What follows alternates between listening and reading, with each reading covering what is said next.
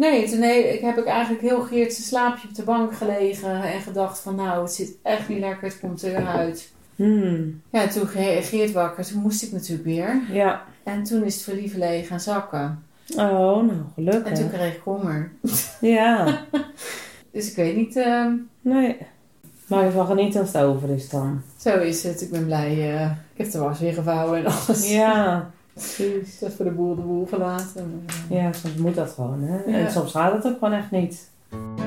Even de boel de boel laten. Wat klinkt dat fijn. Even een bewuste pauze nemen. Toch is dat veel makkelijker gezegd dan gedaan als moeder. Probeer het maar eens terwijl je deze podcast luistert. Gewoon even niets anders doen dan luisteren. Maar bedenk wel, als je nu de was niet aanzet, is het beddengoed niet op tijd droog. En als je nu de badkamer geen beurs geeft, dan komt er vandaag niets meer van, want straks komen de kinderen uit school. Zo gaat dat dus in je hoofd. Als moeder denk je alsmaar vooruit en sta je altijd aan. Hoor ik daarboven nou iemand roepen? En wie moest er vandaag ook alweer naar muziekles? Moeder zijn, dat betekent dat je manager, werkvoorbereider en uitvoerder tegelijk bent. En dat 24 uur per dag en 7 dagen per week.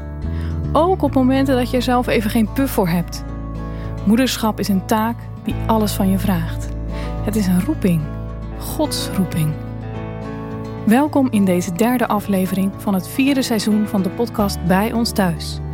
Dit is een podcast van het Reformatorisch Dagblad over christelijke opvoeding en mijn naam is Henrike Hogendijk. In elke aflevering verken ik een dagelijks opvoedthema vanuit verschillende perspectieven. Daarvoor kom ik letterlijk in huis bij de families van Inge en van Renswoude. In elke aflevering ga ik ook in gesprek met een gastspreker om een opvoedthema uit te diepen een meer theoretische verkenning dus. Vaste gast in elke aflevering is Margreet van den Berg, moeder en redacteur bij het Reformatorisch Dagblad. Zij plaatst de thema's uit deze podcast in het grotere kader van de christelijke opvoeding. In deze derde aflevering staat de roeping van het moederschap centraal. Zo aan het begin van deze aflevering moet ik terugdenken aan het enige college dat ik ooit over dit thema kreeg. Dat ging over het wonderlijke verschijnsel van de Motherhood Constellation. Zo noemde de ontwikkelingspsycholoog Daniel Stern de veranderingen die optreden als een man en vrouw vader en moeder worden. Vlak voor en direct na de geboorte van hun kindje vinden er letterlijk veranderingen plaats in hun lichaam. Pasgeboren ouders zijn helemaal gericht op het zorgen voor hun baby en het opbouwen van een band met het kindje. Wie zelf vader of moeder wordt, weet hoe levensveranderend dat is. Je wordt een nieuwe persoonlijkheid, zegt Margriet erover aan het eind van deze aflevering. Je ontdekt nieuwe angsten en onzekerheden bij jezelf en je bent meteen wakker bij dat eerste heldje. Kinderen zijn het meest dierbare dat kan worden toevertrouwd hier op aarde. Maar ze brengen ook kwetsbaarheden naar boven. Omdat er ook momenten zijn van moeheid en frustratie. Momenten waarop je geconfronteerd wordt met je eigen karakter of waarop je geduld enorm op de proef wordt gesteld. Alle opvoeders uit deze aflevering herkennen de verschillende gevoelens die het moederschap soms met zich meebrengt. Maar ze noemen ook hoe Gods bedoeling met de opvoeding ervoor zorgt dat je die dagelijkse beslommeringen met een andere blik gaat zien. Ik ga erover in gesprek met Elise Pater, gastspreker in deze aflevering. Elise houdt een blog bij over Bijbels moederschap en schrijft over de roeping van vrouwen in hun gezin. Maar nu eerst naar Klasina van Inge, die even langs gaat bij haar vriendin die juist een dag meemaakte waarop je de boel even de boel moet laten. Want ja, weet je, je hebt natuurlijk ook minder uit school de jongens weer. Ja. En dan nog eventjes weer heen en weer vliegen. Ja. Dus ik ben eigenlijk vaak een beetje onrustig. Is het nodig, Klasina, als moeder, om soms even met een andere moeder te praten? Nodig? Ja, ik denk het wel. Het is gewoon ook eh, even een stukje ontspanning. Je hebt het dus even over andere dingen. Ja, soms ook niet. Natuurlijk juist nog wel over kinderen of hè, wat je als ouders bezig kan houden. Maar ja, je, je gaat even naar iemand toe of iemand bij, komt bij jou.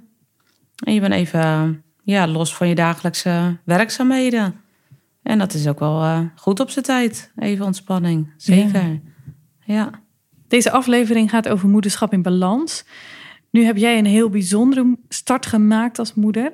Want je trouwde met Leendert die weduwnaar was. En daarmee was je van de een op de andere dag moeder van vier kinderen. Hoe heb je dat ervaren? Ja, je kwam er natuurlijk gelijk al in. Dat wist je van tevoren ook. En dat was ook gewoon prima. Want ja, je hebt het ook van de heren ontvangen. En dat vind ik altijd zo rijk. Daardoor mag je ook echt ehm, de krachten ontvangen en dagelijks erom vragen. En dat is gewoon, eh, ja, zo'n rijke troost. En dat maakte dat je het ook niet moeilijk vond om je weg te vinden misschien? Nou, eh, soms natuurlijk wel. Hè, want eh, volmaakt is het hier ook niet. Dus er waren ook heus wel eens uh, strubbelingen en struikelingen. Ik weet nog heel goed, toen had ik ook een oude morgen. Dus dat je met verschillende moeders in de klas zat, dat je zo'n moment had. Nou, maar dat is ook heel wat voor jou, wat een opgave. Ik zeg, nee, dat is het niet. Want je doet het met liefde. Ja. En dat maakt het grote verschil. Ja. Hè? Je bent uh, niet getrouwd uh, om uh, uit medelijden erbij te zijn. Maar dat er echt ja, liefde is gekomen. Ja. En dat maakt het zo heerlijk. Ja. En waar moest je aan het begin het meest um, aan wennen? Ja, ik denk toch wel, als vrijgezel dan ga je makkelijker hier of daar nog eventjes naartoe. Ja. Ook al maakte ik uh, bewust daar nog wel tijd voor hoor. Als ik de jongens naar school had en ook even ergens naartoe ging. Ook in mijn weekplanning.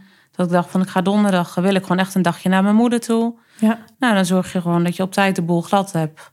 En dat je ook echt kan gaan. Ja, ik heb wel gemerkt natuurlijk dat het uh, wel degelijk uitmaakt of je in één keer uh, vier kinderen hebt of dat je zelf kinderen hebt. En dat. Uh, Eén voor één.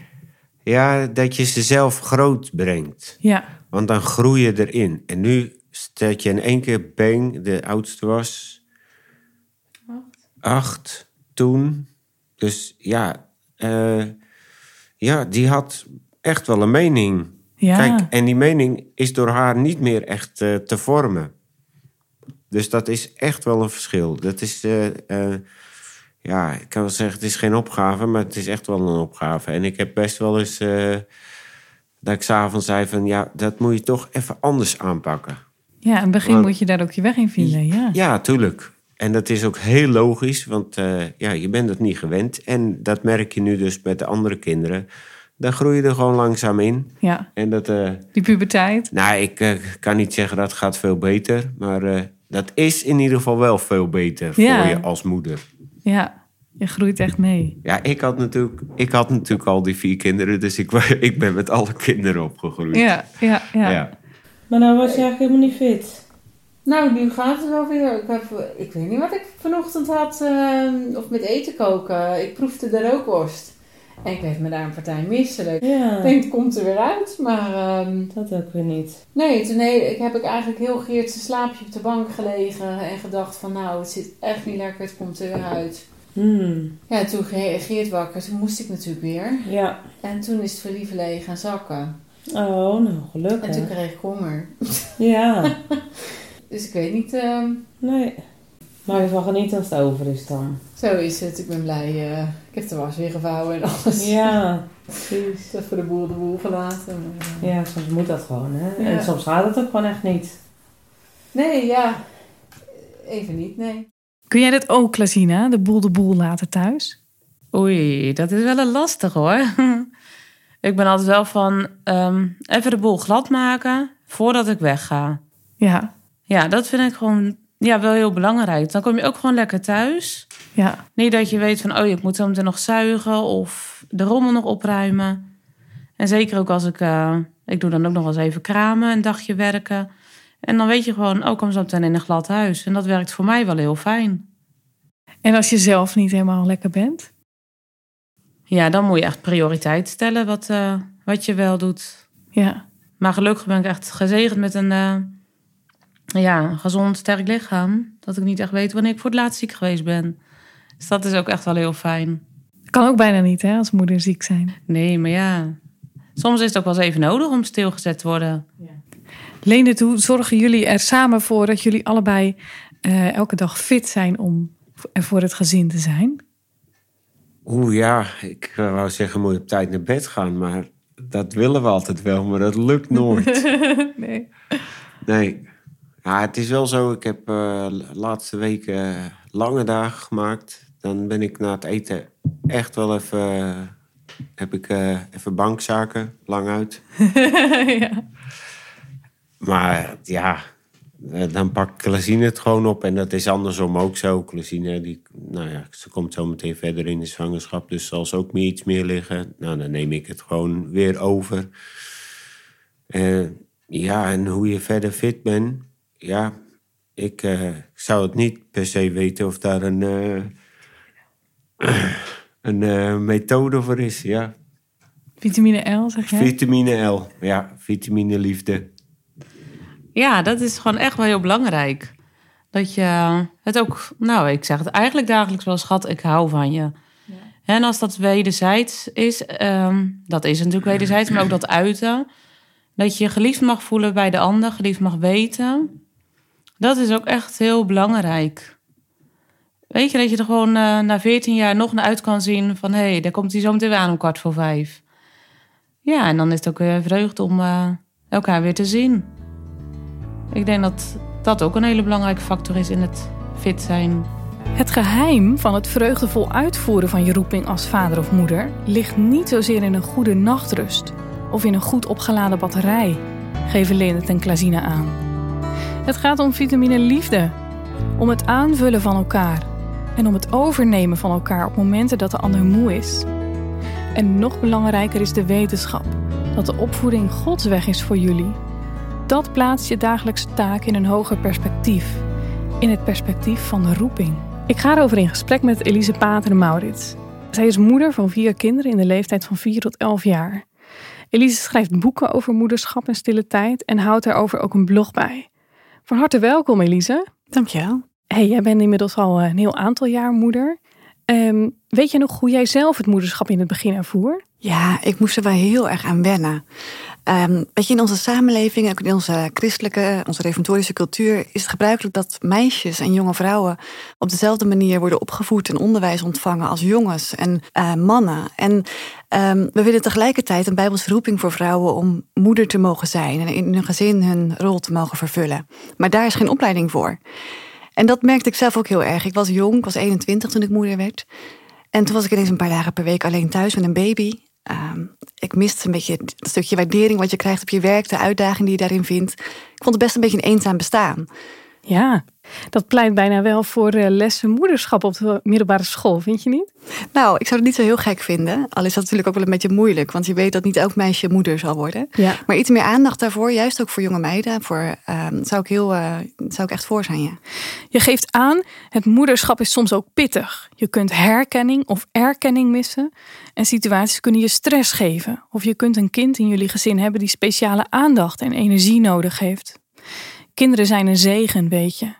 Maar door je ervaring kun je dat niet zo gemakkelijk nazeggen op dit moment. Is het nodig om je kinderen altijd als een zegen te zien? Nou, de Heere zegt het. Hij zegt in zijn woord: kinderen zijn een erfdeel des Heren. Des buiksvrucht is een beloning. En ik denk wel dat het heel belangrijk is om dat jezelf ook steeds weer voor te houden. Weet je, um, we mogen uh, genieten van het opvoeden van onze kinderen, van het meeleven met onze kinderen, zien hoe ze groeien en ontwikkelen. Maar tegelijkertijd kan het soms heel erg pittig zijn. Zeker als je bijvoorbeeld een kind hebt met gedragsproblematiek of met een zware beperking. Ik kan me voorstellen dat het dan heel erg moeilijk kan zijn om dat te kunnen zeggen. En ik wil daar ook te voorzichtig in zijn, want dat maak ik zelf niet mee. Um, maar ik denk wel dat het ook steeds dan weer je gebed mag zijn. Heren, u zegt dat deze kinderen een zegen zijn. U hebt ze aan ons gegeven. Wilt u ook geven dat ik het zo mag ervaren? Ja, God heeft ook een, een bijzondere zorg juist voor het gezin. Hè? Daar lees je steeds weer over in de Bijbel. Uh, kun je daar wat meer over zeggen misschien? Ja, om te beginnen natuurlijk over het huwelijk. Um, de Heer heeft man en vrouw in elkaar gegeven. En zoals Matthew Henry zegt, het is de primaire gemeenschapsvorm... waarin uh, de Heer ook iets wil laten zien van hoe de band is tussen Christus en zijn gemeente.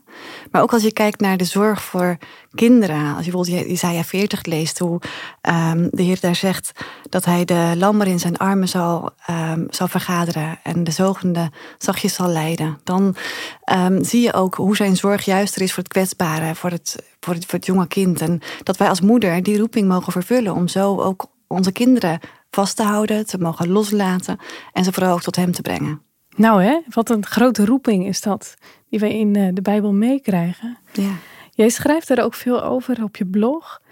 Um, kun je die Bijbelse opdracht van moederschap misschien nog wat meer toelichten? Wat vraagt God precies van ons?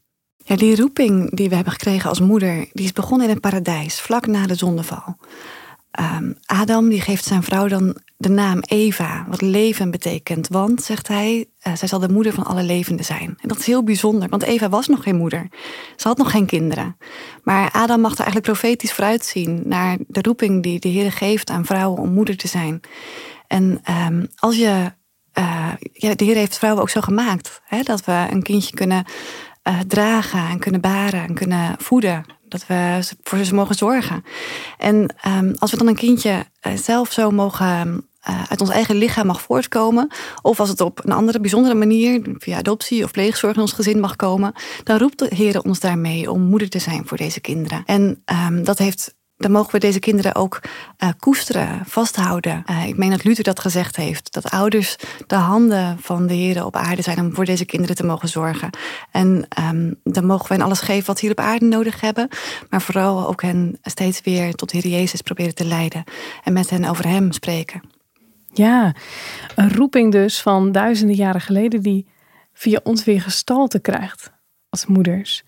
Um, toch nog weer even terug naar die moeders waar we het aan het begin over hebben, hè, die, een, die een extra zware taak hebben gekregen.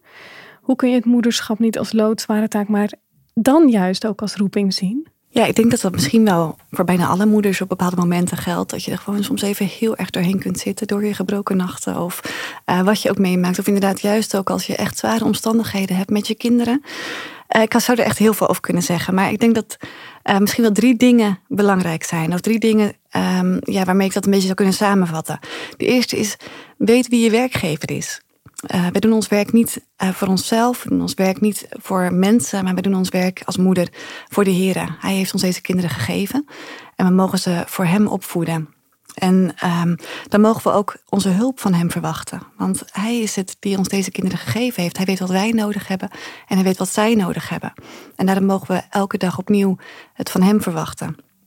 En tweede is, wees je bewust van het doel. Het is niet ons doel om uh, hele goed opgevoede kinderen af te leveren aan deze maatschappij. Hoewel dat natuurlijk prettig zou zijn. Maar dat is niet het belangrijkste doel waarmee wij onze kinderen opvoeden. Het belangrijkste doel is dat ze tot zijn eer mogen le leven. Dat kinderen voor het koninkrijk mogen zijn. Dat kunnen wij hen niet geven.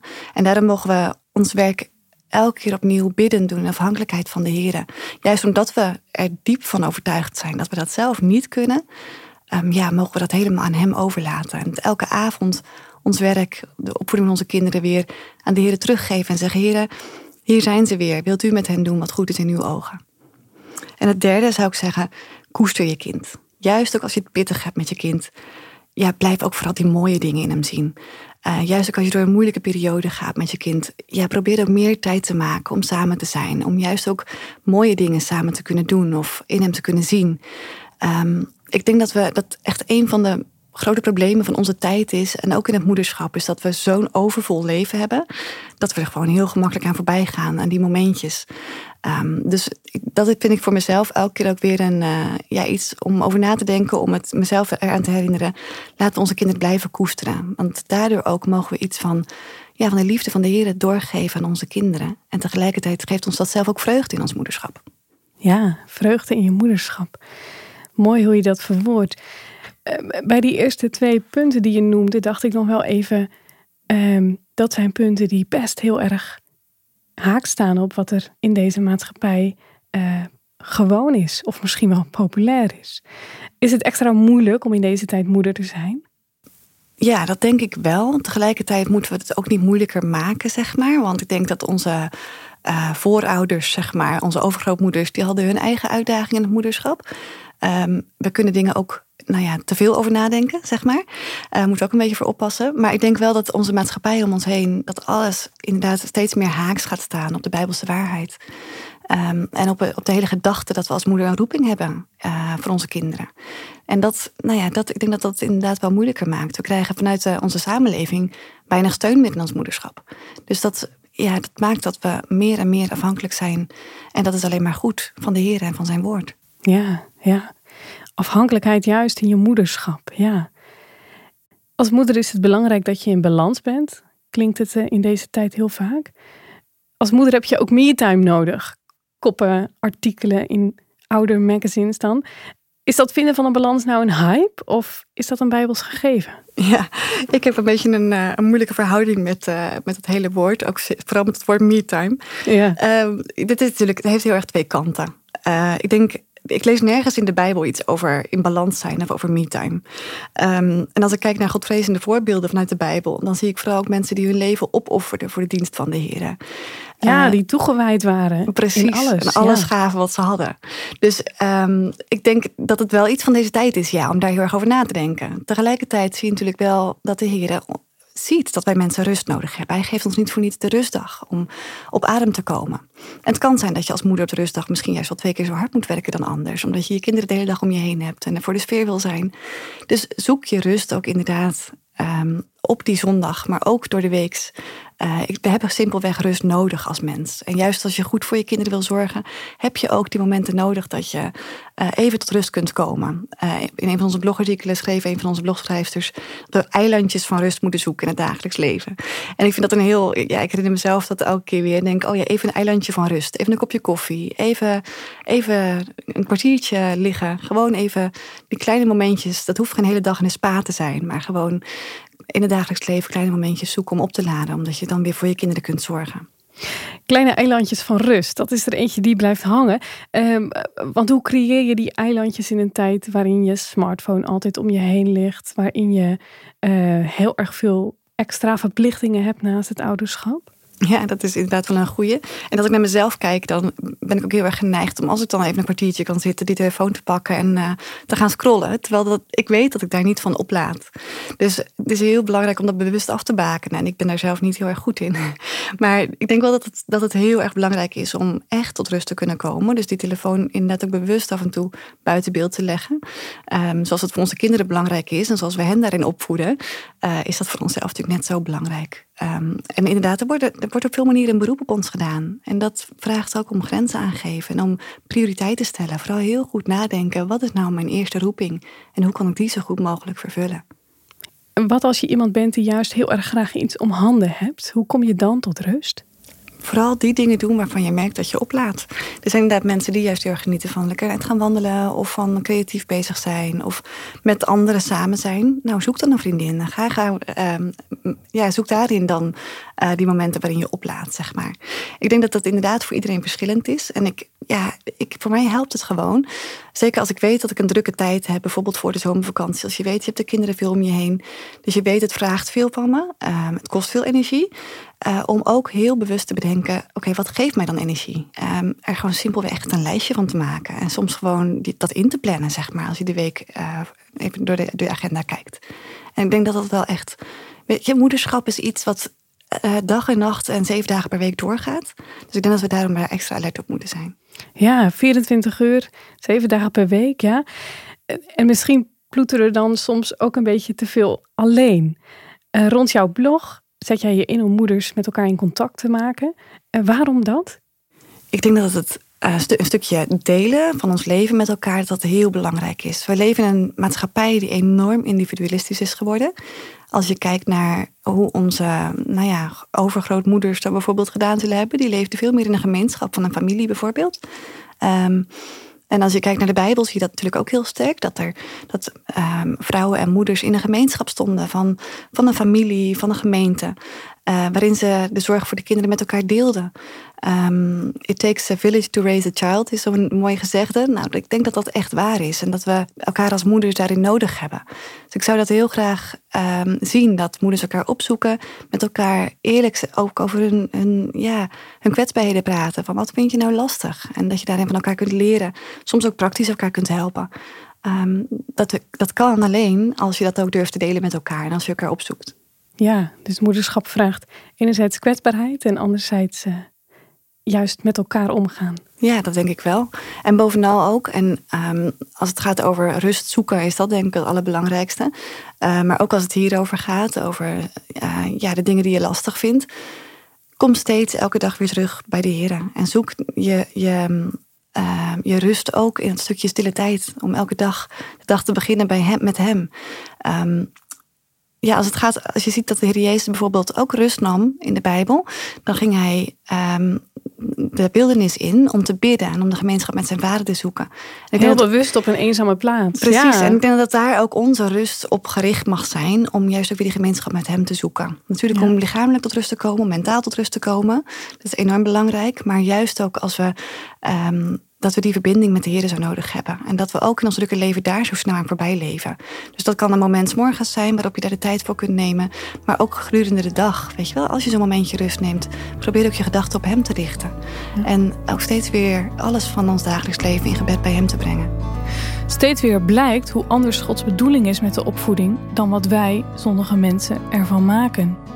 In een tijd van sterke ik-gerichtheid worden kinderen maar al te snel gezien als een last. Of juist als een geluksproject, op het moment dat je daar zelf klaar voor bent. Gods instelling van het gezin overstijgt dit tijdelijk perspectief. Opvoeden voor God gaat over opvoeden uit genade. Over jezelf opofferen en alles geven dat je hebt. En zie dan hoe Gods bijzondere zorg voor het gezin oplicht in een donkere tijd. En merk dan hoe zijn barmhartigheden geen einde hebben. Zij zijn alle morgen nieuw. Dat is de juiste balans in ons moederschap. Dat is moederschap uitleven als roeping. Het neemt niet weg dat opvoeden heel regelmatig een zoektocht zal blijven. Dat benadrukt Margreet van den Berg in het gesprek dat ik met haar voer. We zullen toch steeds weer zelf de praktijk in ons gezin moeten vormgeven.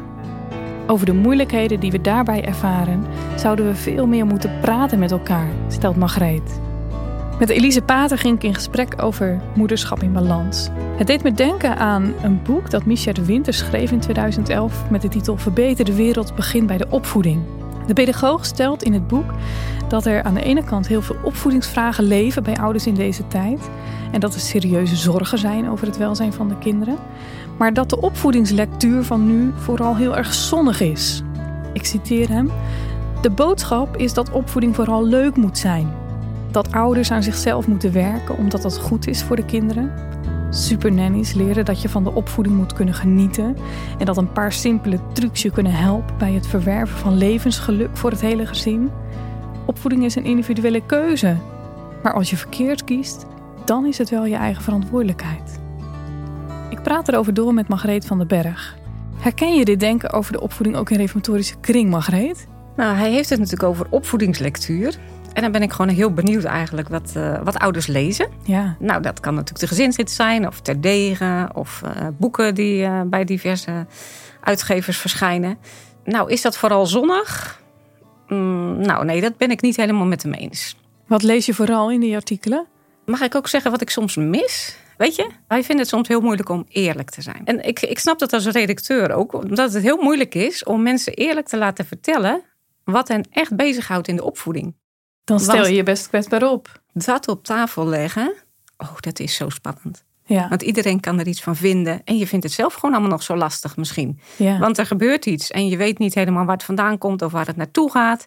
het staat maar- wel zwart op wit. Het staat wel zwart op wit, maar dat is nu juist wel wat je in gesprekken met anderen heel graag wilt horen. De echte worstelingen. Ja. Want we zijn allemaal heel goed in beschrijven hoe het allemaal ongeveer zou moeten. En dat zie ik in boeken ook heel veel terug. Eh, Ik heb heel veel boeken gelezen over huisgodsdienst bijvoorbeeld. Ja. Nou, echt, ik vind ze geweldig. Dat vind ik heel mooi, want daarin word ik toegerust in mijn denken over hoe geef ik mijn kinderen een, een christelijke opvoeding. Maar de praktijk in ons gezin is heel anders. ja. Altijd anders dan in die boeken staat. En wat doet dat dan met jou als lezer? Ja, je moet toch heel sterk weer eh, terug naar je eigen gezin en zelf de verbinding vormen tussen wat je in het boek leest en wat er in jouw gezin speelt. Bij ons is dat dus verschillende leeftijden. Kijk, die van 10, die heeft heel andere vragen dan die van 22. Maar ze zitten wel meestal s'avonds bij elkaar aan tafel. Ja. Eh, dus hoe gaat dat dan? Eh, en nou ja, zijn we met de oudere kinderen in gesprek, bijvoorbeeld over de preek, dan pikt die van tien daar ook alles uit mee. En dan denk ik, Ja. ja. maar ik heb normaal gesproken, als ik zou kunnen kiezen, zou ik met die van 10 een ander gesprek voeren dan met die van 22. Kun je dat eens concreet maken? Wat zou je met die van tien willen bespreken? En wat zou je met je kinderen die volwassen zijn willen benoemen? Nou, ten eerste wil je gewoon dat de boodschap uit de preek voor iedereen helder is. Dus is er verduidelijking nodig voor dat kind van tien? Nou, dan is het heel fijn als je dat kunt geven. Maar Kijk, als een kind in de puberteit zit en ondertussen volwassen wordt, dan zijn ze ook heel sterk op zoek naar, eh, ja, wat, wat geloof ik? Hoe verhoud ik mij ertoe? Hoe verhoud ik mij daartoe? En die vragen die gaan natuurlijk ook over de preek. En dat vind ik hele waardevolle vragen om te bespreken. Maar ik vind het niet altijd fijn als alle vragen, hoe blij ik ook ben dat ze op tafel komen, Ja. op tafel komen op het moment dat onze jongste van tien daar ook bij zit. Ja, en waar, waar zit hem dat in? Waarom eh, is het lastig dat een jong persoon volwassen vragen hoort? Ja, ik, ik, misschien is het gewoon mijn angst, zeg maar. Ik wil gewoon positief na een dienst met elkaar kunnen napraten. Ja, Maar er zijn ook wel eens momenten dat een ander kind eh, vragen heeft bij een preek. ja, Mag dat überhaupt? Daar moet ik als, zelf als moeder dus al een antwoord op hebben. Vind ik het goed dat mijn oudste kinderen iets vinden van een preek? Of moeten ze altijd ja en amen zeggen op wat de dominee zegt? Ja. Nou, dat is de eerste vraag waar ik zelf uit moet zijn. mogen ze positief kritisch luisteren? Mag dat? Ja, Nou ja, daar moet ik me dus al in verhouden. Nou, ik wil overeind houden natuurlijk dat het woord van God open is gegaan. En de predikant heeft een roeping. En hij geeft dat woord aan ons door. ja. Dus ja, hoe ga ik daarmee om? Nou, dat, dat vind ik wel, dat is voor mij wel echt een vraag. Ja, je wordt daarin toegerust door wat je leest, geef je aan. Maar blijkbaar zijn er geen kant-en-klare antwoorden in wat je leest. Nee, nee, zo ervaar ik dat meestal niet. In die boeken proef ik inderdaad bijbelse richtlijnen. Ja, Kijk, dan wordt ik Psalm 78 wordt natuurlijk regelmatig belicht. En Deuteronomium 6, dat je kinderen inscherpen. En er ten alle tijden over spreken en dat soort dingen. Ik denk, het wijst mij de richting. ja, Maar heel vaak ervaar ik toch dat ik zelf die vertaalslag moet maken naar mijn eigen gezin. En dan vind ik het dus soms heel lastig dat, dat in boeken de lat zo hoog wordt gelegd. ja. En dan denk ik, ja, kijk, en met je kinderen een half uur bijvoorbeeld geconcentreerd bijbelstudie doen of iets. Ja. Oh, ja, ik, ik wou dat het kon. Ja, Serieus. Want als ik het lees in het boek, dan denk ik, ja, dat wil ik ook. ja, ja, Maar dan zit ik thuis met mijn gezin en dan denk ik, hoe dan? Ja. Ik vind het heel belangrijk om idealen te hebben. En die lees ik dus ook in die boeken. Maar ik moet dan ook echt tegen mezelf zeggen: dit zijn idealen. ja. En idealen kun je meestal niet vandaag realiseren. Idealen zijn iets waar je naar uitstrekt. Dus ik wil heel graag mijn kind een christelijke opvoeding geven. Maar dat is een proces. En ik mag vandaag een stapje zetten. En ik mag er morgen weer in zetten. En dat vertrouwen mag ik het doen. Dus we hebben idealen en we hebben praktijken. En daartussen zit een hele route, stapje voor stapje, zeg je eigenlijk. Ja, en in die route denk ik dat ik heel sterk andere moeders ook nodig heb. Want Micha de Winter die heeft het natuurlijk over die lectuur, die dan allemaal zo zonnig is en zo. Nou, het helpt mij enorm als ik andere moeders spreek. En gewoon, joh, weet je, vanmorgen liep het gewoon van geen kant. Weet je, ik kwam zelf zagrijnig uit mijn bed. En eh, die eh, ging dit mis en bij die ging dat mis. Dan denk ik, hè, hè, hier heb ik nou een eerlijk verhaal te pakken. Daar kan ik wat mee. En dan denk ik, nou, misschien ging het bij mij vanmorgen wat minder beroerd. Daar ben ik dan heel dankbaar voor. Misschien was ik nog helemaal niet dankbaar geweest dat het zo goed ging bij mij vanmorgen. Dan word ik even weer met mijn neus op de feiten geduwd. Dat het ook anders kan. En dat sterkt mij, want dan denk ik, hier proef ik een eerlijke worsteling. Deze moeder houdt niet de schone schijn op. Deze moeder zegt gewoon, dit vind ik lastig. Nou, dat vind ik heerlijk. Dat helpt mij echt enorm. Ja, nou zullen er misschien opvoeders zijn die zeggen: ehm, Ik herken volledig wat er bij jou in het gezin gebeurt. Dat gebeurt bij mij ook. Maar ik vind het moeilijk om dat toe te geven, omdat ik bij mezelf wel gereflecteerd heb dat het niet goed is dat het zo gaat bij ons gezin. In hoeverre is dat een, een, een moeilijkheid in, in de gereformeerde gezin en misschien wel in het denken over hoe het in het gezin gaat? Ja, ik denk dat dat toch heel sterk te maken heeft met de ideaalplaatjes die wij in ons hoofd hebben. Welk ideaal plaatje is dat? Iedereen moet altijd God liefhebben boven alles. En altijd zijn naaste liefhebben zoals zichzelf. En dat we eigenlijk geen zonde meer doen. Dat we een soort in het paradijs. Dat is het beeld dat wij hebben van de echte christelijke opvoeding. Ja, Maar dan zien we voorbij aan het feit dat we nu nog moeten leven van genade. En genade is alleen nodig als er zonde is. En er is zonde, dat zie je elke dag in je gezin. En ja, daar moet je dus mee omgaan. Daar mag je van leven, daar moet je uitleven. En dat mag je ook voorleven naar je kind. Dat als er dingen misgaan, dan moet ik bij mezelf nagaan. Wat heb ik verkeerd gedaan? Het ook eerlijk tegen mijn kind zeggen. Sorry, ik was net bijvoorbeeld boos. Terwijl dat helemaal niet terecht was. Het lag niet aan jou. Maar ik had zelf gewoon net een naartelefoontje gehad. En dat reageerde ik nu op jou af. Dat moet ik dan uitleggen aan mijn kind. Waardoor het misging bij mij. En dan moet ik eerlijk vragen, wil je me dat vergeven? Ja. En daar is wel reflectie voor nodig. Dat Ja. ik me afvraag, wat is de zonde van dit moment in mijn opvoeding? Ja. En wat moet ik aan mijn kind beleiden? En ook, wat moet ik aan de Heere God beleiden? En ook, wat mag ik hem vragen? Want hij zegt natuurlijk heel duidelijk dat, dat alles wat wij niet hebben, dat wij dat aan hem mogen vragen. En ik denk dat we ons daar ook gewoon af en toe eens voor moeten gaan zitten. Ja. Welke wijsheid heb ik nou niet? Zo van, met dit kind bijvoorbeeld, ik weet niet hoe het moet. Nou, leg het aan de Heer voor. Heer, ik weet niet hoe het moet met dit kind. Ik zie het gewoon niet op dit moment. Wilt u of zelf het op de een of andere manier duidelijk maken... dat er iemand op mijn pad komt die me kan helpen... of op een andere manier. Hij kan dat op heel veel manieren doen. Leg het aan hem voor. Alles, alles wat je niet weet. Ja. Leg het aan hem voor. En dan zul je verrast worden. Dat geloof ik. Ja, De christelijke opvoeding is een opvoeding van gevouwen handen. ja. in afhankelijkheid. Ja. ja. Ja, dank voor wat je deelde, Margreet. Het gesprek met Margreet blijft nog lang naklinken in mijn hoofd. Laten wij elkaar een te mooi plaatje zien van onze opvoeding. Mag de lat alsjeblieft wat lager liggen? Het doet me denken aan wat Jacobus schrijft in zijn brief aan de Joden die in de verstrooiing zijn. En indien iemand van uw wijsheid ontbreekt, dat hij ze van God begeren, die een iegelijk middelijk geeft en niet verwijt, schrijft hij. Geestelijke wijsheid gaat het dan om, maar ook aardse wijsheid. Daar wil God om gebeden worden. Martjan en Margriet kennen de zoektocht naar opvoedingswijsheid van binnenuit. Voor hun zoon Mart, die autisme heeft, hebben ze van alle theorie de vertaalslag naar de praktijk zelf moeten maken. Ze hebben pittige jaren gehad, waarin ze zelf niet in balans waren, geeft Margriet aan. Maar vandaag is de batterij van Mart zelf even leeg. Hij is echt 0%. Helemaal op. Ben je een beetje moe? Ja, Ach, oude dibbers. ik ben nou nieuw begonnen. Ben je 0%? Ik ben nieuw. Is je batterij leeg? Ja, Oh nee. Oh nee, arme Mart. Jullie hebben best pittige tijden gehad in de opvoeding, waarin je erg moest zoeken naar hoe je op een goede manier aansloot op Mart en hoe je hem verder kon helpen in zijn ontwikkeling. Hoe heb je dat ervaren? Ja, als pittig. Intensief en pittig. Echt heel vermoeiend. Ik kan daar echt kort of lang over zijn, maar dat waren echt hele intensieve jaren. Ja, En wat vond je zo moeilijk op dat moment? Waar was je zo naar aan het zoeken? ja hoe het moest.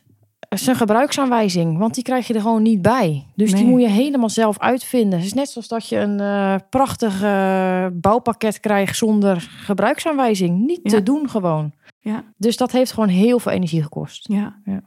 Hoe heb je in die tijd geprobeerd om toch in balans te blijven? Ja, ik, weet, ik ben niet in balans geweest. Ik denk dat ik echt eh, twee jaar niet in balans ben geweest. Gewoon absoluut niet. Gewoon echt op je tandvlees lopen. Dus eh, ik denk dat ik nu, eh, nu sinds een jaar weer in balans ben. En dat voel je, dat verschil met wel of niet in balans zijn. Ja, Dus er was toen gewoon geen andere optie. nee. Nee. Dan moet je gewoon doorgaan. Ja. Ja. Ja. En in wat voor dingen merk je dat je nu dus veel meer lucht hebt voor jezelf? Ja, Mart heeft nu, we hebben nu voor hem de juiste hulpverlening. Dus we krijgen twee keer in de week ambulante hulpverlening uit school. Dan heb je gewoon momenten dat je gewoon voor de andere twee meiden er kan zijn. Zonder je vaste planning, je vaste structuur. Ehm, de zaterdagen zijn inmiddels allemaal opgevuld. Dus dan gaat hij twee dagen naar een eh, PGB-gezin en twee dagen naar een eh, opvanghuis. ja, en dan heb je gewoon even de tijd om een normaal gezin te zijn. En dat op die momenten merk je dus van... hé, hey, ehm, ik kan er ook gewoon van genieten... en ik kijk er ook weer naar uit als je straks weer thuis komt. Mooi. En dat is positief. Dat laatste is minstens zo belangrijk. Ja, Ja. ja. Ja. Welke idealen over het moeder zijn heb je moeten laten varen in de opvoeding? Ja, ik had een beetje een, eh, ik denk een roze wolk. Iedereen die eh, mij voorstelde als moeder, echt, ik riep er altijd eh, een elftal, weet je wel? Oh ja. Dat idee. Gewoon een huis vol, gezellig en eh, druk. Alles kan, alles mag. Geen vaste planningen, geen vaste tijden. Wat kun je juist als opvoeders heel mooi in de opvoeding meegeven aan de kinderen? In het algemeen aan alle kinderen, bedoel je dat op die manier? Ja, heel veel. je probeert de beste versie van jezelf te zijn. En dan hoop je inderdaad gewoon dat die kinderen dat opmerken. En eh, dat je dat later terug van ze zou mogen horen, weet je wel. En dat ze dat ervaren. Ik hoor het soms wel eens van anderen van... eh, het was vroeger bij ons thuis echt een warm nest. En ik ben echt eh, veilig en eh, fijn opgevoed. Ehm, ja, als ik dat zou terug horen, weet je wel... eh, dan dat zou ik echt fantastisch vinden. Dan is het voor mij echt in die zin geslaagd. En het- bijzondere is ook dat je in je opvoeding ook, ehm, ook de geestelijke dimensie mag meenemen richting je kinderen. Ja, nee, ook, ook dat is inderdaad waar. Dat is, dat is moeilijk zat. Dat moet ik eerlijk zeggen. Ik dacht, moet heel eerlijk zijn hierin. Ik, ik hoor dat natuurlijk dan vaak wel eens eh, mensen zeggen van we schieten altijd, eh, altijd tekort en we kunnen het niet. Maar helaas, ik moet ze inderdaad, eh, of tenminste, zelden toch gelijk. Dat is inderdaad echt heel moeilijk. Want eh, het gaat niet. Zeker bij Mart is dat natuurlijk erg moeilijk, want die begrijpt het al soms niet helemaal duidelijk. Bij Ted, die is nu echt wel een beetje ontvankelijk daarvoor, zeg maar. Die Ja. kan een beetje leerbaar. Ehm, ja, dus dat is ook moeilijk. Maar je probeert dat wel gewoon inderdaad mee te geven. Alleen je ziet dat het heel vaak al een soort iets te complex wordt voor een reden. Ja, Dus om dat heel eenvoudig, heel kinderlijk, zeg maar, het evangelie over te brengen naar je kinderen. dat is best Ehm, heel zoeken. Dat is best zoeken. En dat probeer Ja. je gewoon heel eenvoudig te doen. Eh, en dan, eh, dan bid je daar natuurlijk bij. dat is natuurlijk, ja, dat is sowieso natuurlijk nodig, het werk van de Heilige Geest. Of die toch dat gewoon eh, ergens in hun hart eh, laat vastschroeven. Ja. Zodat ze dat niet meer vergeten, zeg maar. En dat dat toch een realiteit voor hunzelf ook wordt. ja. Dus dat is zeker iets moois, want je probeert ze iets eh, mee te, te laten zien, zeg maar, van de liefde van Christus voor zondaren. Maar het is ook eh, af en toe moeilijk, zie je. Tenminste, dan zie je die gezichtjes en dan merk je van, ze vinden het moeilijk of ze begrijpen het niet helemaal. Ja, ja. Dus dat zit er ook aan. Maar dat is zeker mooi, hartstikke mooi Ja. om te doen inderdaad. Ja.